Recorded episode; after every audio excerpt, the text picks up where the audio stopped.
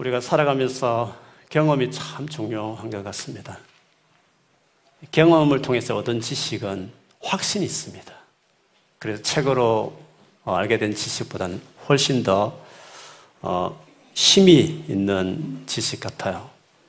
그래서 여러분도 아시고 저도 말씀드린 적 있지만 영국에서 꼭 직원을 채용할 때는 그가 얼마나 학교에서 배웠느냐도 보지만 더 중요한 것은 얼마나 경험을 많이 했느냐를 시비 보면서 참조한다 하지 않습니까? 사회적으로도 어, 많은 분들의 경험이 쌓이고 그 경험이 보편화되어지면 그 사회 전체가 공동으로 다 지키고 받아들이는 문화가 되는 것 같습니다.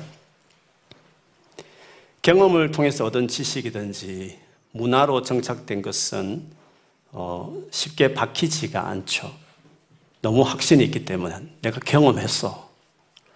모두가 다 그렇게 또 따르고 있는 문화를 바꾼다는 것은 쉽지 않는 일입니다.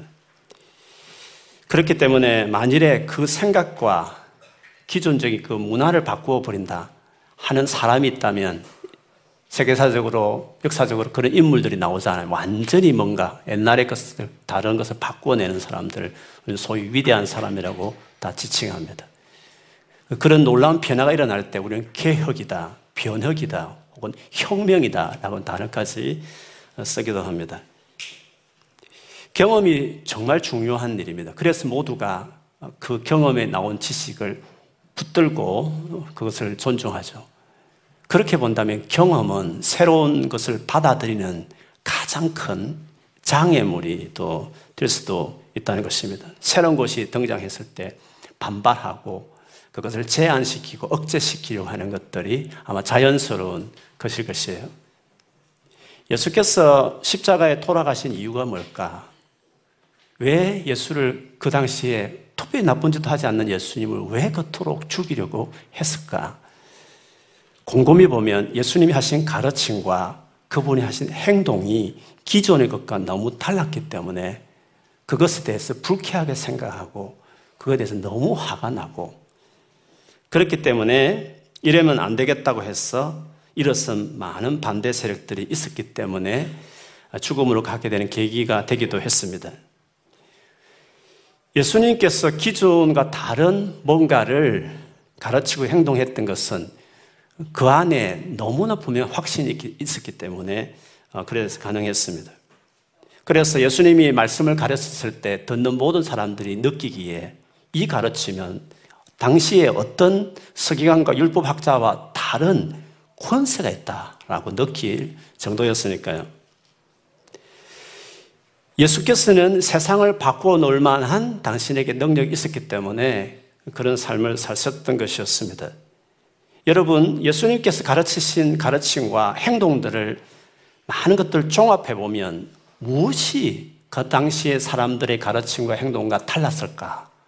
도대체 무엇이 그렇게 반발을 일으키는 일이었을까 하는 것을 곰곰이 생각해 보면 그것은 사람을 사랑하는 방식이 사람을 사랑하는 방식의 차이에 있었습니다. 기존의 세상 사람들의 사랑하는 것과 다르게 그분의 사랑은 너무나 파격적이었고 급진적이었기 때문에 그랬습니다. 그렇게까지 사랑할 필요는 없다. 그런 자들까지 사랑할 필요가 없는데 너무 과격하고 급진적인 사랑이라고 느꼈던 것이에요. 그렇게 보면 아이러니하게도 예수께서 십자가에 못 박히신 이유는 지나치게 지나칠 만큼 사람을 사랑했기 때문에 못 박혀 돌아가신 것이었습니다. 어떻게 지나치게 사랑했는가 하는 것을 오늘 우리가 보고 있는 누가복음 5장에 보면 몇 가지 사례를 통해서 설명하고 있습니다. 입이 지났지만 온몸에 나병이 된 도무지 고칠 수 없는 중한 피부병을 가지고 한 환자가 예수께 왔습니다. 보통 그 나병 환자는 일반인하고 접촉하게 되면 일반인이 더럽혀진다고, 부정해진다고, 제사도 드릴 수 없다고, 종교 사회에서 그런 일이 생기면 큰일 나니까 나병 환자와 접촉이 불가능했습니다. 그런데 이 환자가 예수님 오셨다는 소식을 듣고 온몸에 오랫도록 나병 환자 걸린 환자였지만 고치기 위해서 예수님께 왔습니다. 믿음이 대단했죠. 그 병이 무슨 병인데 주님은 주님은 이 병을 고칠 수 있습니다라는 믿음을 가지고 있었습니다. 그러나 가족도 버리고 친구도 버리고 사회도 버린 나 같은 거 인간 같지 않은 나에 대해서 당신이 관심이 있을지 없을지 고쳐주기 원하는 마음이 있을지 없을지 확신이 들진 않는다고. 주님이 만일 원하신다면, 만일 그걸 원하는 마음이라 조금 있으시다면, 주님은 저를 고칠 수 있으십니다. 그렇게 이야기했습니다. 예수께서는 그 나병이라는 병도 무섭지만 그것을 인하여 그가 받았던 수많은 거절과 버려진 그 감정이 너무 가슴이 아팠어. 그냥 고칠 수 있는 것도 불구하고 아무도 가까이 하기 원치 않는 그에게 오히려 진물나는 그 몸에 손을 대시면서 내가 원하노니 깨끗함을 받아라. 내가 원하지. 내가 너에게 관심이 있지. 왜 관심이 없다고 생각하나? 내가 원하노니 내가 원해. 내가 원해. 너의 삶에 원해. 하시면서 손을 대시면서 그를 고쳐주셨습니다. 다음으로 나온 스토리는 우리가 지난주에 봤던 것처럼 평생에, 평생을 병상에 누워있던 한 중풍병자를 친구들이 데리고 예수께 왔습니다. 가장 수치스러운 것은 대소변을 누군가의 손에 의해서 매일매일 하루에도 몇 번씩 갈아치운다는 것은 수치스럽고 부끄럽고 내가 무슨 죄를 지어서 이런 것일까 늘 한탄하며 주변의 사람의 시선 또, 또 혹은 말로 그렇게 자기를 했기 때문에 이 사람은 평생에 말할 수 없는 자책과 죄책감에 시달리면서 살았습니다. 온몸이 식물인간처럼 누워있으니 스스로 자기 목숨을 깨물고 죽고 싶어도 죽을 수 없을 정도로 그런 딱한 사람이었죠. 그런데 예수께서 오셨다는 소식을 듣고 친구들과 함께 예수께 고치기 위해서 갔는데 너무 많은 사람이 있었고 들어갈 수도 없었어요. 포기할 만도 하지만 거기서 포기하지 않고 지붕을 올라가서 지붕을 뜯어내고 침상처로 그 한자를 예수의 발 앞에 이렇게 내렸죠. 예수께서 그 믿음을 보시면서 첫 마디의 말씀, 이 사람아, 너의 죄가 용서받았다. 말씀하셨어요. 그 사람이 가장 듣고 싶었던 말, 중풍병이라는 병보다도 누구도 모르는 그를 가장 고통스럽게 했던 평생에 내가 무슨 죄를 지어서 이런 병에 걸렸나고 자기를 괴롭혔던 그 바로 그 문제 주님은 그걸 아시고 네가 용서함을 받았다. 너는 하나님 앞에 귀한 존재며 받아들인 존재다라고 말씀을 하셨습니다. 그러나 이 같은 주님의 사랑의 행위에 대해서 다 불만이 많았습니다. 네가 뭔데 하나님이 하신 재 용서를 하느냐고. 네가 뭔데 부정한 사람의 손을 대느냐고. 그렇게까지 사랑을 해야 되냐고. 그렇게까지 꼭 사랑을 해야 되겠냐고. 주님은 사람을 사랑했기 때문에 반발을 살 줄 알고 욕을 들을 줄 알면도 불구하고 급진적으로 과격하리만큼 그들을 사랑하는 말과 표시를 했던, 것이었습니다. 그분의 이 같은 행보는 계속되었습니다. 당대의 관습과 전통과 문화의 틀을 깨뜨리는 일을 서슴지 않았습니다. 이유가 뭡니까? 그거는 사람을 사랑했기 때문에 그 사람을 너무 사랑했기 때문에 그 일들을 이루었습니다. 가장 불을 질렀던 대표적인 행위는 안식일에 아무런 일도 하지 말아야 될 안식일에 급한 병이 아니면 두야 될 병인데 불구하고 수십 년을 평생을 그 병 때문에 고통스러워할 그 영혼을 보시면서 안식일이 힘이 주는 날인데 이 사람에게 힘을 주는 것은 병을 고치는 것이라 여겼어. 그런 병을 고치는 것은 노동이며 하지 말할 일이라고 생각하는 당대의 문화와 간섭을 반박했어. 주님이 그 안식일에 그 영혼을 사랑했어. 너무 사랑했어. 너무 지나치게 사랑했어. 하지도 않아야 될 뻔한 일에 불구하고 너무 영혼을 사랑해서 했던 그 행동들이 다 반발을 사게 됐고 급기야는 그를 예수의 십자에 못 박았도록 오히려 대상이 되어버린 그런 일들이 되게 되었습니다. 예수님은 결국 너무 사람들을 사랑해서 그렇게까지 사랑할 필요가 없는데 사랑해서 결국은 십자가에 못 박혀 돌아가셨습니다. 그렇지만 아이러니하게도 주님은 그 방식으로 우리 모든 죄를 대신 지는 숙제에 대신 지는 죄를 사는 죽음을까지 하나님께서 그거를 사용하셨다는 것이 놀라운 지혜죠. 예수님의 이런 가격한 사랑은 오늘 본문에도 그대로 이어 집니다. 예수께서 길을 가시다가 세간에서 세금을 거두는 한 세리를 보게 되었습니다. 그 이름은 레위였습니다. 그를 보자마자 나를 따라오느라고 이야기를 했죠. 레위는 그 세간에 앉아있다가 모든 것을 다 버리고 예수를 따라갔습니다. 그는 그래서 12명의 제자 중에 제자인 핵심 제자 그룹의 한 멤버가 되게 되었습니다. 그가 신약 성경에 제일 먼저 나오는 마태복음이라는 책을 쓴 마태 아, 레이였습니다. 여러분 알듯이 세리라는 것은 로마 식민지 하에서 로마 총독부가 이스라엘 사람 중에 좀 똘똘하다고 배웠다고 계산할 만한 그런 사람들을 뽑아서 로마에 세금 바치는 일들을 바로 그 동족 자기 백성들로부터 피눈물 같은 돈을 거두어서 로마에 바치는 그 일에 어, 쓰임 받았던 사람이었습니다. 로마의 권력을 등에 업고 정한 세금보다 더 많이 거두어서 자기 포켓에 넣는 그 일도 서슴지 않았죠.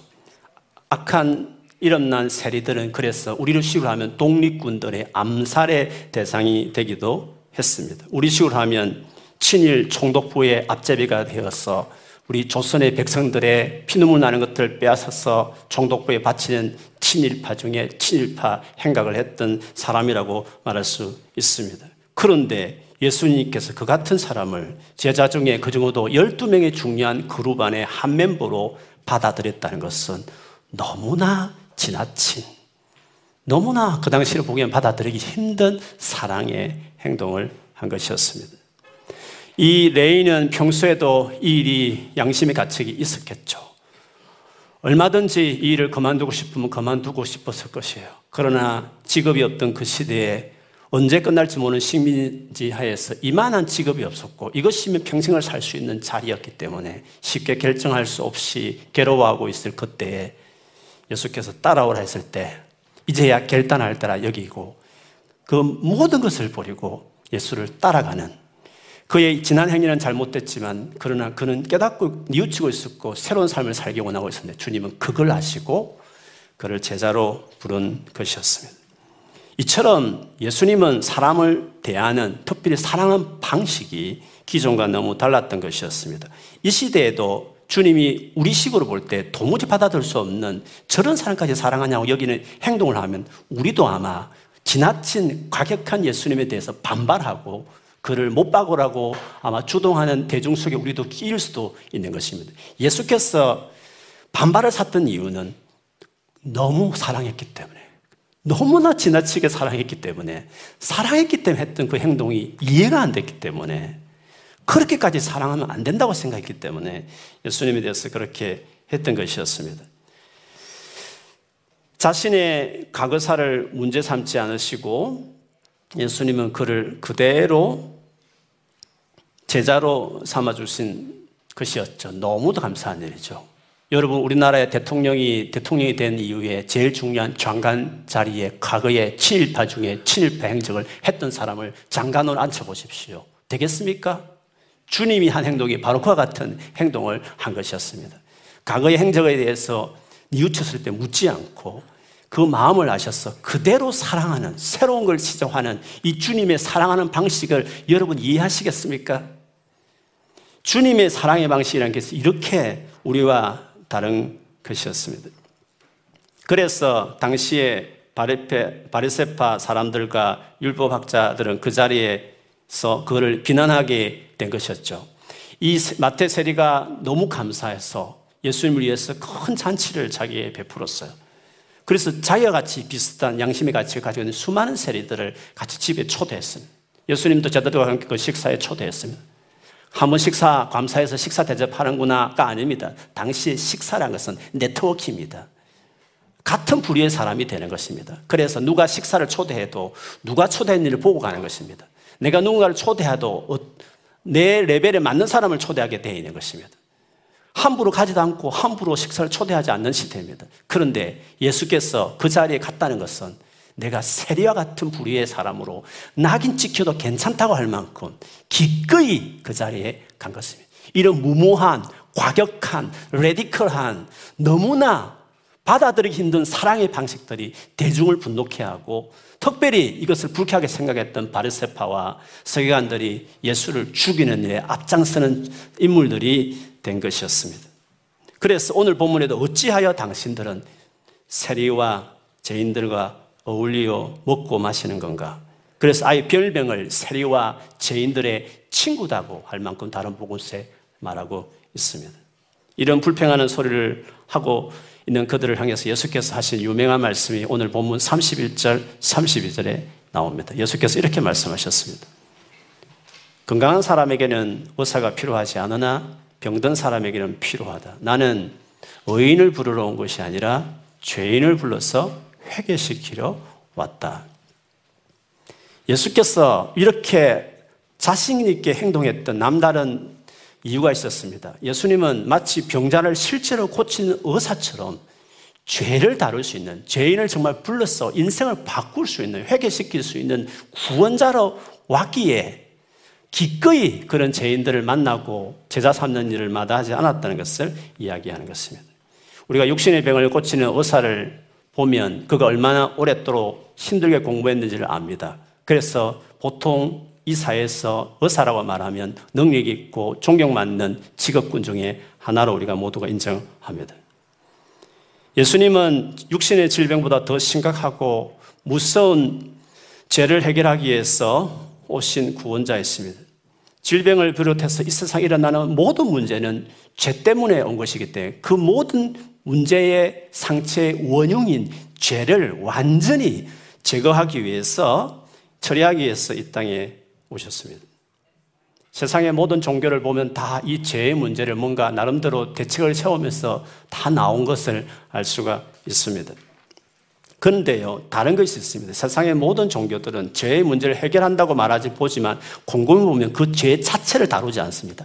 그 죄 자체에 피하려고 하는 그 죄가 그 죄로부터 멀어지려고 하는 의미로서 산속도 가고 여러 가지 단속하면서 죄와 멀어지고 하는 소극적인 그 관점에서 다 맞춰져 있습니다. 서점에 가장 잘 팔리는 자기개발서를 봐도 마치 우리의 생각, 잘못된 생각과 행동을 고칠 것처럼 말하지만 실질적인 도움은 주지 않고 그냥 이론만 제시하는 뻥을 치는 잠시 기분 좋게 할지 모르지만 별로 효과 없는 책들로 우리를 유혹할 때도 많이 있습니다. 그래서 가장 사지 말아야 될 낭비된 책을 자기 개발서라고 말들을 하는 이유도 거기가 있습니다. 종교를 아무리 좋게 생각해도 종교는 우리를 만드시고 우리를 있게 하신 창조주 하나님에 대한 그리움이 본능적으로 있습니다. 그래서 종교라는 것이 있는 것입니다. 그래서 종교를 좋게 생각하면 우리를 만드신 하나님 모르기 때문에 향수병에서 그냥 몸부, 몸부림치듯이 나온 것들이 사람이 만드는 창작품 같은 것들이 종교라고 이야기할 수 있습니다. 아니면 악한 영들이 그 신을 찾는 갈망을 이용해서 종교적으로 가스라이팅 하듯이 노예로 삼기 위해서 만든 이익 집단, 사회 집단들이 사이비 집단이 있는 것도 사실입니다. 다 하나같이 특징이 있습니다. 능력도 없으면서 글자로 된 경전만 주는 것입니다. 그것을 가지고 있으면 삶이 변화될 것처럼 이론을 잔뜩 늘어 놓는 것입니다. 제대로 수술도 해놓지 않고 무조건 재활 치료만 하면 된다는 식인 것입니다. 각가지 규정을 만들어 놓고 사람을 구속하고 자유를 빼앗아서 종교적인 노예로 만드는 일들을 하고 있는 것입니다. 그러나 예수께서 우리에게 가져온 구원은 사람이 자기 노력으로 뭔가 성취하려고 하는 구원과 너무나 근본적으로 다른 것이에요. 그 다른 차이점을 뒤에 나오는 금식에 관련된 그리고 비유와 관련된 여기서 선명하게 예수께서 말씀하시고 계십니다. 어떤 사람들 찾아와서 금식에 대해서 질문했습니다. 구약의 마지막 선지자는 세례 요한인데 세례 요한도 하나님 인정한 세례 요한의 제자들도 금식하며 기도하며 그리고 스스로 구별되게 살기 위해서 집단화했던 당대의 평신도 그룹이었, 운동 그룹이었던 바레세바 사람의 제자들도 와서 금식하는데 어떻게 당신의 제자들은 그런 금식을 전혀 하지 않느냐라고 예수께 질문을 했습니다. 비아냥거리는 그 질문에 대해서 예수께서 내가 왜 하는지, 내가 가져온 이 새로운 운동, 복음 운동은 어떤 것인지를 이야기하는 것입니다. 차이를 말씀하시기를 내가 가져온 운동은 혼인잔치와 같은 운동이라고 말씀하셨습니다. 나를 받아들이고 따르는 자들은 혼인잔치에 참여한 친구들 과처럼 잔치를 누리는 그런 삶을 산다고 이야기한 것이었습니다. 그러니까 예수님이 우리에게 주고자 싶은 새로운 종교 형태, 믿음의 형태의 영성은 예수를 믿으면 달라지는 것이 있다면 금식에서 혼인잔치로의 변화와 같은 것입니다. 금식은 뭡니까? 죄를 지었고 회개하고 다시 죄에 물들지 않겠어. 죄로부터, 자, 죄로부터 자신을 지키기 위해서 금식들을 하는 것입니다. 그러니까 죄에 대해서 기껏 사람이 취할 수 있는 최선의 방법은 그 죄로부터 멀리하는 정도와 같은 것입니다. 죄가 자기 삶에 침투하지 않도록 방어하는 정도의 모습을 하는 것이죠. 그러나 예수께서 가져오신 방식은 그렇지 않아요. 그 죄를 아예 정복하고 거기로부터 우리를 완전히 자유하게 오신 분이 예수님이시라는 것입니다. 예수님이 십자가에 돌아가심으로 죄를 지어서 받을 형벌을 예수님 대신 당하셨기 때문에 죄의 형벌로부터 완전히 믿는 적실 자유게 됩니다. 뿐만 아니라 여전히 죄를 짓도록 유혹하는 죄의 권세로부터 완전히 벗어나도록 능력 있는 성령을 예수 믿자마자 믿는 모든 사람에게 주셨습니다. 싸움이 있고 선택이 있지만 분명한 것은 죄에 대해서 이제는 방하는 정도 아니고 완전히 죄를 죽여버릴 수 있을 수 있도록 죄에서 자유케 되는 삶을 출발하도록 예수의 죽음이 가져온 은혜가 그것인 것입니다. 예수님 재림하시면 죄의 존재 자체로부터 완전히 우리를 분리시키는 구원을 완성해 주실 것입니다. 그렇기 때문에 예수를 의지하면 이제는 죄를 피해서 도망치는 정도가 아니라 죄와 싸워서 승리해낼 수 있는 사람이기 때문에 그저 죄지짓기 않게 해서 자기를 방어하는 금식 정도가 아니라 아예 죄를 정복하고 승리하여 잔치를 벌이는 혼인잔치 같은 삶이 바로 내가 가져온 삶이라는 것을 말씀하신 것입니다. 그래서 저마다 피하려고 했던, 도망가려고 했던, 나병한다고 오면 피해 다니고, 다 숨어 지냈던 그런 모든 그 시대에 예수님이 오셔서 아니다. 정면 돌파하는, 끊어내버리는, 부정을 정글로 바꿔버리는 적극적인 삶으로 가져온 구원자이기 때문에 나는 방하는 것이 아니라 잔치를 벌이는 것이다. 성리한 사람이 가져온 잔치를 벌이는 삶을 누리게 하는 것이 나의 삶이요, 제자의 삶이라고 말씀하신 것이었습니다. 우리가 축구 경기를 볼 때에도 어떨 때는 비기기만 해도 기뻐할 때가 있습니다. 비겼다. 진짜 잘했다. 라고 말할 때 있습니다. 어떤 경우 그렇습니까? 상대가 엄청 실력이 뛰어난 팀하고 붙었을 때 비기기만 해도 우리는 그 축구 경기를 잘했다. 이렇게 이야기하고 합니다. 세상 종교가 그 정도의 수준인 것입니다. 죄를 짓지만 하나도 훌륭하다 여기게 되는 것이죠. 그러나 예수 그리스도는 다른 것입니다. 죄를 이겨버리고 거룩한 길로 나아가 열매까지 맺는 공격적인 축구로 본다면 공격적인 축구를 하는 같은 삶으로 우리에게 나온 것입니다. 고행, 수양, 금욕은 다 방어형인 것입니다. 그런데 예수님을 모시고 그분을 따르는 사람은 그 죄를 공격해서 이기고 승리하고 잔치를 베푼다는 차이가 있는 것이죠. 물론 예수님, 신랑 되신 예수님을 빼앗길 때가 있습니다. 가장 공격형, 죄를 완전히 적복하는 그 예수와의 펠로십과 관계가 멀어진다면 그때는 금식을 해야 되죠. 그러나 그 금식은 소극적 금식과 다른 것입니다. 공격적인 승리하는 삶을 가져올 그 예수를 찾는 금식이기 때문에 필요한 것이죠.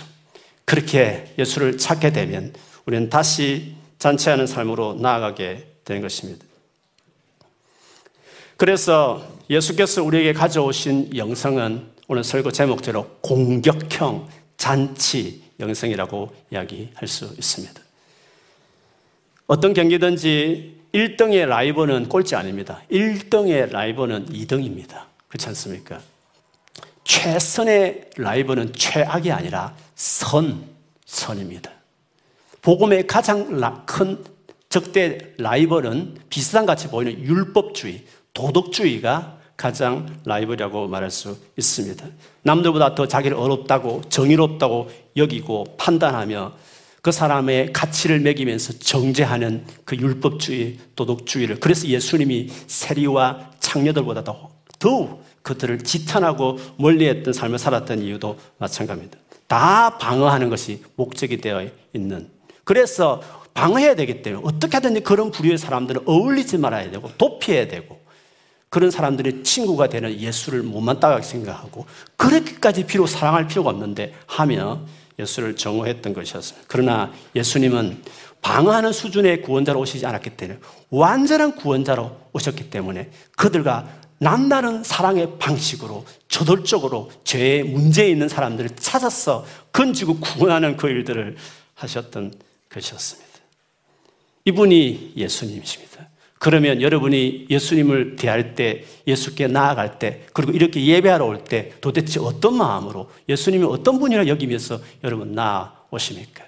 여러분 삶 안에 남들과 비교했을 때 더 큰 죄가 있다고 여겨지는 분이 계십니까? 남들보다도 너무나 내 삶에 많은 문제가 있어.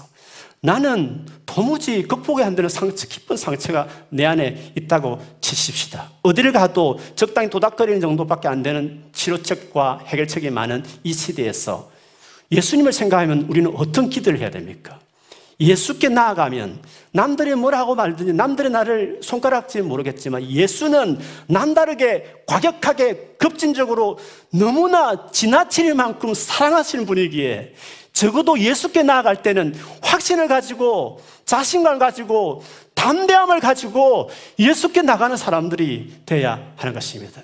그분은 단순한 방어 정도로 우리 인생을 이끌지 않고 완전히 싸워서 이기게 만드시는 능력의 구원자이시므로 그런데 그분이 그렇게 놀랍게 우리를 사랑하시는 분이므로 다른 어떤 보다 예수라는 대상을 대할 때는 그분을 예배하기 위해 이렇게 왔을 때는 예수님처럼 지붕을 뜯어서라도 침상을 내리는 그런 믿음을 보일 정도로 그분을 찾고 그분을 가까이 하고 그분 이름을 부르면서 나오는 사람이 되면 놀라운 도무지 해결할 수 없는 그 모든 문제를 해결하는 놀라운들이 예수님 안에 일어나게 되는 것이에요.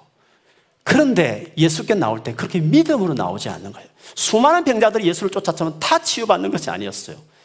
예수님을 이렇게 신뢰하며 나오지 거예요. 예수는 이토록 나를 사랑하는 분이라고 생각하고 선하심을 믿고 가격하게 주님도 사랑하시는 주님 과격하게 남을 방해하면서까지 지붕을 뜯어가면서까지 예수께 나갈 정도로 그렇게 믿음을 가지고 나가지 않기 때문에 그 은혜를 경험하지 못하는 것이에요.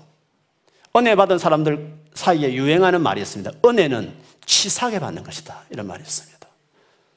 피해를 주는 같이 보일지 모르지만 저돌적으로 열심을 다해서 애절하게 그분은 이렇게 놀라운 은혜를 주시는 분이니까 그런 확신을 가지고 주님에게 나가는 것입니다.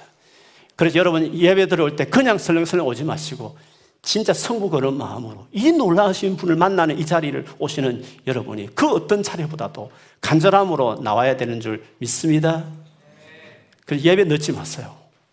지하에 계신 분들 특히 예배 넣지 마시고 진짜 일찍 오셔서 기도로 주님 내가 이번 한 주간을 밀리고 막 방어하고 막 현상 유지에도 잘했다 싶을 그런 삶을 살았다 치면 주님 내가 살아내기 위해서 유일하게 공격형 축구를 가르치는 마치 그런 감독처럼 내 삶 안에 그런 변화를 가져오시는 이 예수님을 내가 만나야 되겠다는 심정으로 일찍 오셨어. 기도하셔야죠. 기도를. 뭐 찬양할 때 모르는 오늘도 모르는 곡이 나왔지만 모르는 곡이 나오더라. 그냥 지나치지 말고 가사 하나 하나를 가사 하나 하나를 막 마음을 힘을 실어요 말에 그 톤에. 찬양하리 찬양하리 아주 찬양하리 찬양하리. 거친 하나님. 힘을 실어요. 에너지를 실어서 찬양을 해요 주님 앞에서 그 놀라우신 은혜를 주신 하나님 앞에 마음을 다 찬양하란 말이에요. 가만히 있지 말고 모르는 가사라고 그냥 입 닫고 있지 말고 가사가 안 보이면 복도로 나왔으라도 보면서 마음을 다해서 주님을 간절하게 찾아야죠. 성부를 그려야죠. 내 힘은 안 되니까 성령케 하시는 예수님께 해야죠. 그리고 말씀을 들을 때에도 제가 마음에 들지 않더라도 우리 하나님께서 이 교회에 오시면 저 강단에 서시면 하나님이 하신 말씀을 저 목사 입술을 통해서 수많은 말들 중에 나의 필요한 말씀을 달라고 온전한 마음으로 말씀을 경청하고 끝난 이후에 기도할 때 주는 이 말씀대로 살게 해주십시오. 이 말씀이 이루어지게 해주십시오. 라고 기도하는 예배를 한번 드려보십시오. 완전히 다를 것입니다, 여러분. 고울만 넣다가 방어 정도가 아니라 완전히 승리하는 사람으로 여러분 삶을 예수께서 이끌어 주는 그런 일들을 베풀어 주실 것이에요. 그런 삶을 경험하기를 축복합니다. 성경에 보면 항상 기뻐하라, 쉬지 말고 기도하라, 범사에 감사하라고 말씀하셨습니다. 좋은 말이죠. 늘 외우고 싶은 말이에요.